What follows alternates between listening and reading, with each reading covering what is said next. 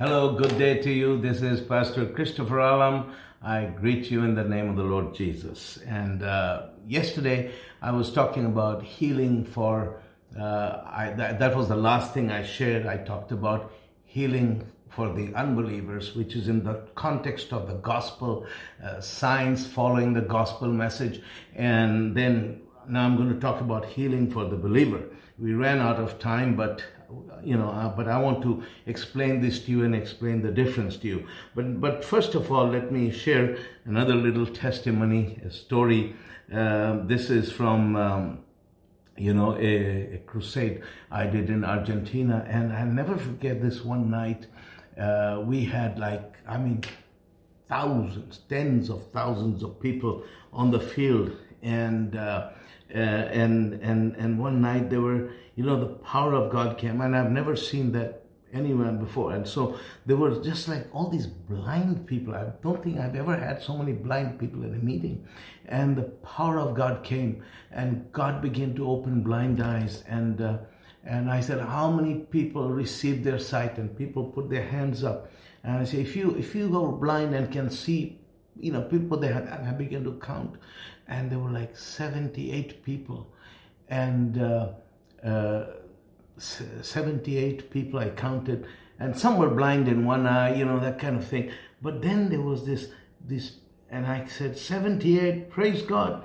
And then suddenly the crowd began to scream on one side as God yet opened the eyes of a child that was completely born blind. And you should have seen, they brought that little child to me, and I held that little child. It was a thrilling moment. I held that little child, and I, it was just wonderful to see uh, what you know what the Lord had done, and that that was a powerful crusade.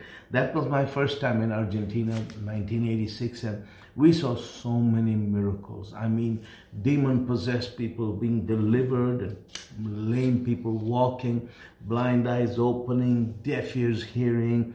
Just amazing, amazing. And there was this uh, one little girl, she had polio. Pretty, very pretty, beautiful girl.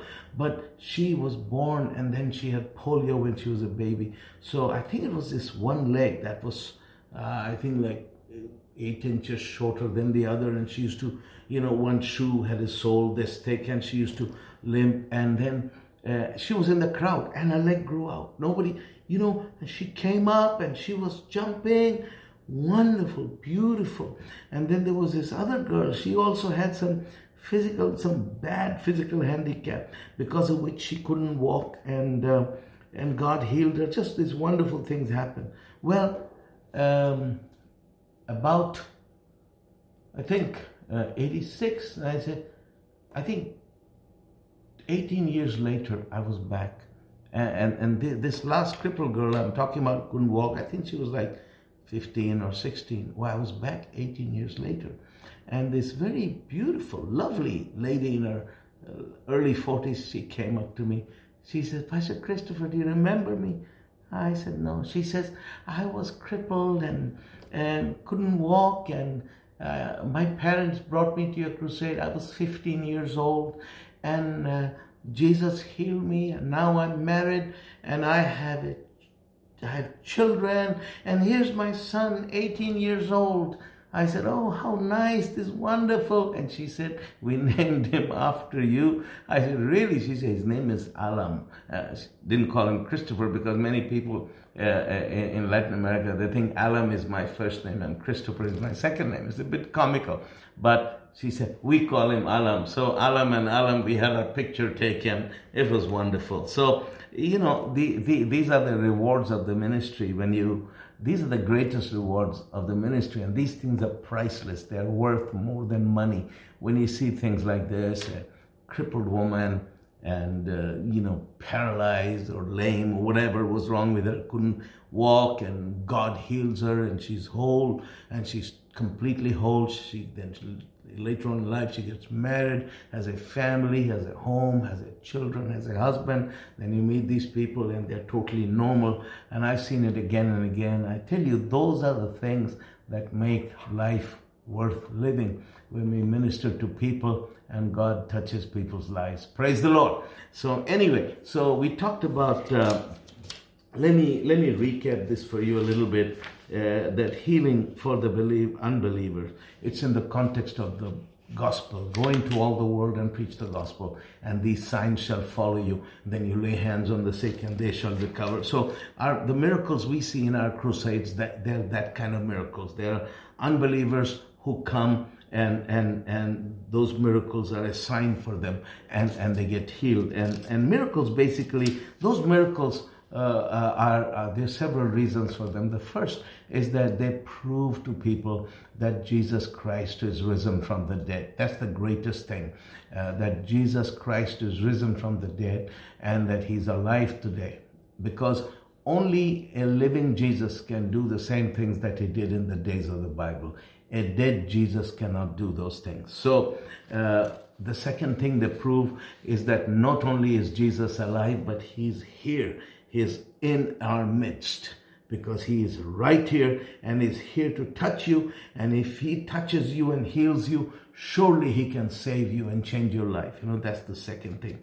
And the third thing is it shows the compassion of God for people who are suffering. It shows the mercy, the love, the father heart of God. And I love to see that. So that's healing for the unbeliever. In fact, unbelievers are very easy to pray for uh, when it's a wonderful thing when you go to someone, you know, when we used to uh, back in Sweden, I had some friends and we just took our own initiative uh, we weren't sent, well, you know, we just did it out of our church. The church wasn't interested in evangelism, but we were. We went from house to house, and it was amazing the kind of people, you know, they, they would invite us, let us in. And there were people who had alcohol problems and social problems, and people, they were with broken marriages and hurts, and, and we'd sit and share Jesus with them.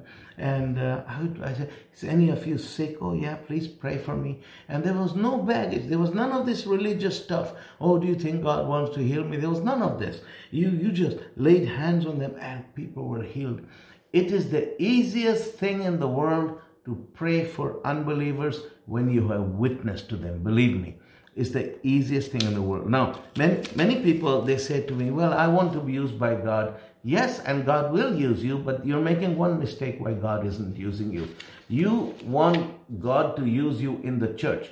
The church is not your place of ministry. That's your pastor's place of ministry. That's his platform, his pulpit. And then there are other ministers and there's elders, there's leadership in the church. That's their platform. Your platform, your pulpit is on the streets where the sinners are. If you are a believer, an ordinary believer in the church, and you think you're, you have a healing gift and your pastor should give you the pulpit so you can preach and, and you know, and sh- you, listen, you're barking of the wrong tree. That's not your place of ministry. You are a believer. Your place of ministry is in people's homes, on the streets, where you know your people, where you, your friend, you've got relatives who are unsaved that is your pulpit. Believe me.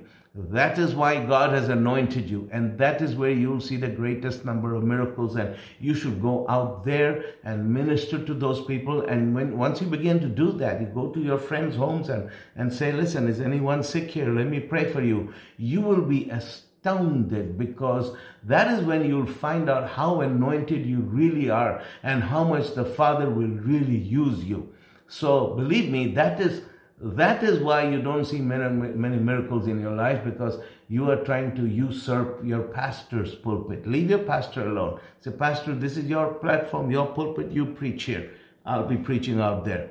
You go out to where the people are, where the sinners are, and believe me, that's you'll find out the full effect of the power of God that the Father has deposited in your life. Amen. So that's healing for the unbeliever. Now, healing for the believer. Healing for the believer people have, you know, is that people have to understand that divine healing is a covenant right. In the old covenant, God said, I'm Yahweh Rapha. I'm Yahweh Rapha, I'm the Lord that healeth thee. And the new covenant is a better covenant. In the old covenant, we had all those Yahweh names, Yahweh Rapha, Yahweh Tsidkenu, Yahweh Shammah, Yahweh Roh, and all that. But in the New Testament, we don't have all those Yahweh names. We have only one name, and that is the name of Jesus which is the name above every name. And at that name, everything, every knee has to bow of things in heaven, on earth, and under the earth, and every tongue has to confess that Jesus Christ is Lord. So that is the name that is above every name, and that name has everything. There is healing, there's life, there's restoration, there's righteousness, everything in it. So people, you see, that's why I like to teach people when I that it's your covenant right. Healing is not just a privilege, it is a right that you have to claim. Why is it not just a privilege but a right? Because Jesus paid for it and bought it for you and to provide it for you upon the cross at Calvary. Anything that He died to purchase for you and me, it is our covenant right and not just a privilege. That's the first thing. The second thing people have to learn that divine healing is the doorway to living in divine health. To divine, because once people learn the scriptures and we teach them the scriptures, they'll understand that it's not just that I get sick and God heals me, but we can live in divine health. This is something we have to teach people that we minister to. The third thing is, I have written this down, believers have to be taught in depth the truths of divine healing in the atonement from the Word of God. Not doing so will cause them to miss out on the healing that Jesus Christ has purchased for them with his own blood at Calvary.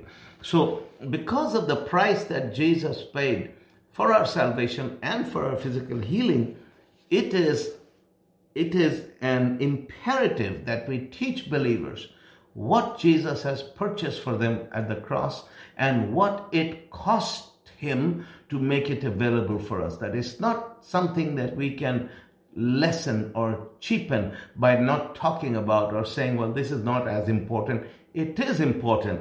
Physical divine healing is very, very important.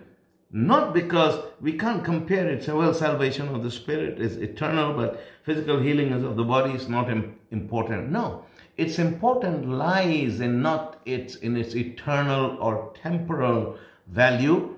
Its its importance lies in the fact that Jesus paid such a terrible price to obtain it for us.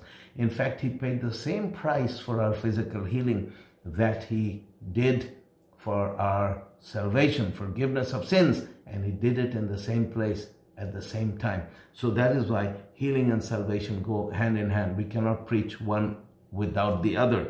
So that's why we have to teach these truths to believers.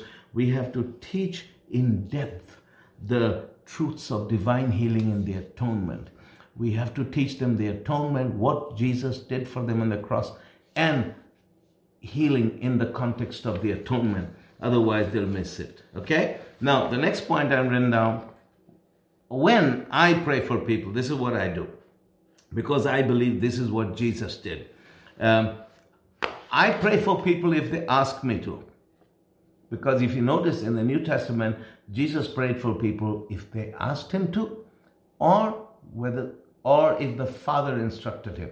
That is like remember when he came to the pool of Bethesda and there was this man who was lame since birth and and this man didn't ask Jesus, but Jesus said, do you want to be healed? You know, uh, I mean, that was, and then later on, this was in John the fifth chapter when the, the Jews asked him, he said, Well, the son can only do what he sees his father do because the father loves the son and shows him all things. So obviously, the father had shown Jesus, Go to the pool of Bethesda and heal that one man and Jesus healed him, and then mission accomplished. He came out. So uh, we, you know, we we we have to keep that in mind. So I pray for people only if they ask me, or second, if the Father tells me. So when people ask me to, then now, then I check where they are in faith. Then I build up faith by the work by the word and then pray. Now, this is ideal in pastoral type situation now, I'm not saying I'm anyone's pastor, but pastoral type situation, I mean, when I'm in a situation and I really get to talk to people, uh, it, it's very hard when I'm preaching in a church, I'm a guest speaker, I'm doing one or two services, and then I do second service. All these people come, scores of people. I pray for them. I can maybe spend a minute with each one, half a minute with each one. Even that can take a couple of hours, and uh, and I leave. Now that is that is uh, different, but uh, to a pastoral type situation. Like, for example, here in Lancaster, a family approached me and they said, "Can you please pray for our son? Uh, he he's totally his mind is completely messed up." And so I took time with that boy. I went, took him out to lunch the first day.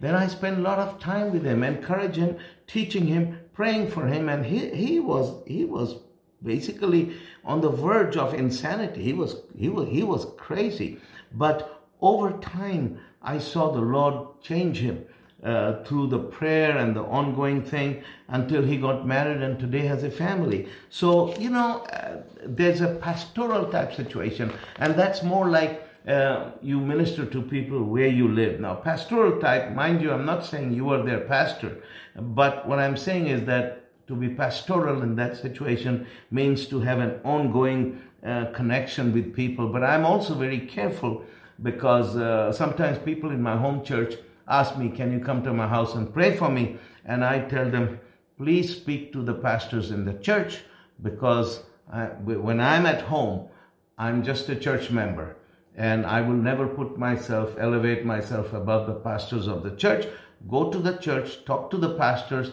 They will have someone pray for you. And if you want me to be present, you can ask them, can Pastor Christopher Alam be present? And they normally ask me to come and I'll come along. And when I go there, I always let this pastor from the church or whoever it is take the lead and I back them up. It's, it's very important that we work that way.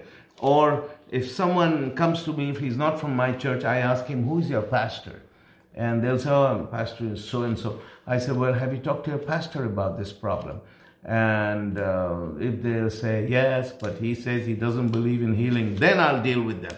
But if they say, yeah, my pastor is trying to help me, then I'll say, okay, talk to your pastor to help me, help you, and then ask him if it's okay if I help you. You know, you, you have to follow, you have to honor uh, the anointing and the office that people stand in. And so, you know, you, you don't try to go past spiritual authority in churches and do your ministry. You don't do that. So when I say pastoral type ministry, that means you can have an ongoing uh, kind of teaching situation, but do it uh, in, in, you know in the right way under the authority of the, of the of that person's pastor. And so uh, you, you do that. And that is ideal because then i can find out then i have time with people. I can find out okay where are you in faith? What do you believe? Where do you stand? Then i have time to i can meet with them over several days and teach them and teach them and bring them to a place where they're ready to receive. Then i minister to them. And it's very easy that way because sometimes people come to me for prayer, and that prayer is tied to other complex problems. That, that disease or whatever it is is tied to other complex situations. And then I say, okay, let me talk to your pastor. And I say, Pastor, this, you know, I and I tell them that this situation that you're in, this healing that you need, I can pray for you. But its real full solution is connected to this. And for this, you need to spend time with your pastor. And so you have to be careful. But the ideal situation is when people ask me to pray for them, I check where they are in faith. I find out and then I build faith up by the word. And the only way you can build people's faith up is teaching the word of God so that they begin to see things. They begin to get an understanding of what the word of God teaches. Then they're in a good place. Because now, now then you've got to note that everybody is at a different level of faith, different place of faith. I don't want to say level, different place of faith and different areas of life. For example, um, when I say check on people's faith, for example, uh, you know, the, when I say different kinds of faith for different areas of life, so you got finances, okay? So you can have one person, he has very strong faith for finances because that's what he has been taught, but he's weak in faith for healing. Another person has is is strong faith for winning souls, or another person can have strong faith in getting people baptized with the Holy Spirit. And, and then you can have a guy who's strong in getting people healed, but he's he's not very strong in believing God for finances because it's how they have developed their faith. There are many different facets and areas of life, and we as Christians should try to build up our own faith in every area of life, you know, and everything that pertains to us. So what happens is that you have to remember that that uh, just because uh, somebody, you know, is very good at winning souls and he has strong faith, you know, he can believe God. That doesn't mean that he has strong faith for healing. It doesn't mean that. Don't assume that. Just because he's strong in one area of faith, that by default he's strong in other areas. It doesn't work that way. So, you know, so when I'm, ta- I'm talking now about ministering to people, and you are in this pastoral situation, you get to talk to people, you can help them, encourage them, you can build them up. So you find out where they are in faith. And then another thing that comes in there, especially if it's people it's, who are sick. Now, some people, they have total faith that, you know, that I, I tell them to be honest with me. They say, Pastor, I believe God told me, if you lay your hands on me, I'll be healed or you know or sometimes they say pastor can you pray for me? Uh, uh, the doctor told me i need this surgery. It's a difficult surgery. I'm going for the surgery but uh, i want you to pray for me that god will guide the doctor's hand and that god will use the doctor and and and, and i will recover. It will be a good surgery.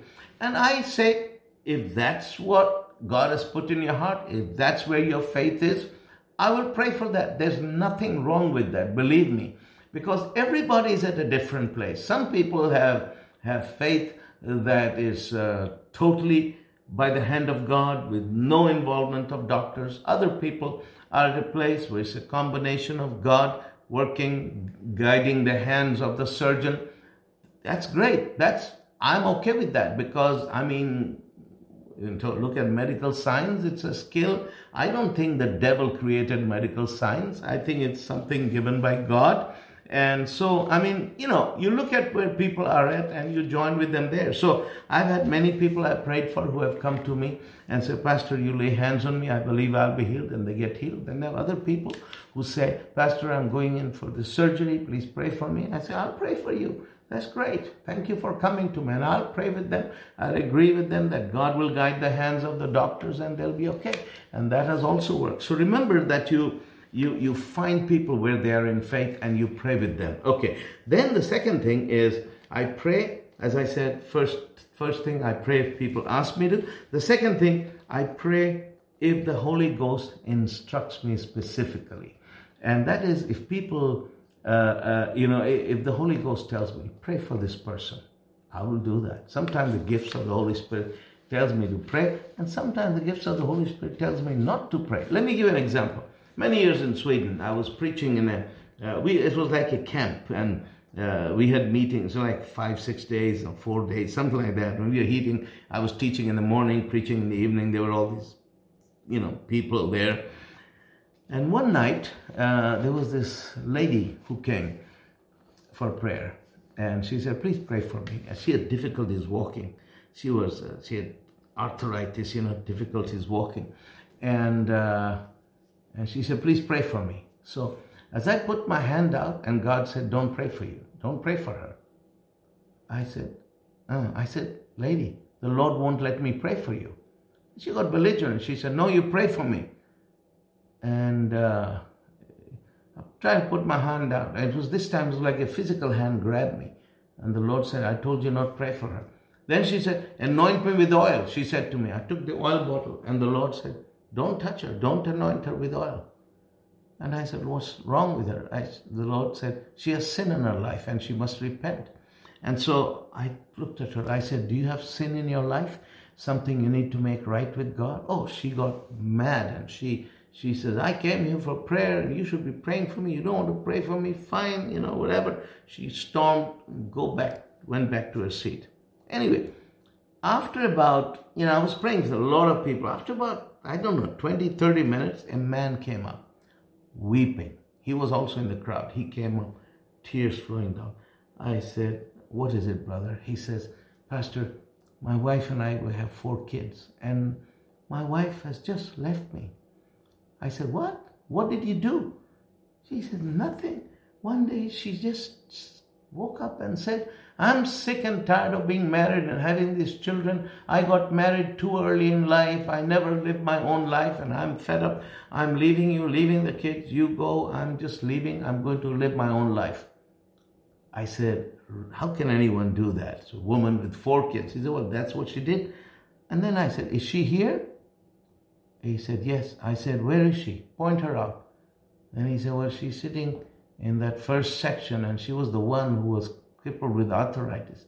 She came to she came to you and for prayer and you tried to talk to her and she kind of went back to her seat. I said, okay, fine. So I prayed for him and you know, he was weeping. I prayed for him. Anyway, the next day I found out where this lady lived and the Lord told me, go to her place. So I went there, I took my oil bottle in my hand, and I went to her place. I knocked on the door. She came to the door, and I said, Lady, I know what has happened. You left your husband and your four kids.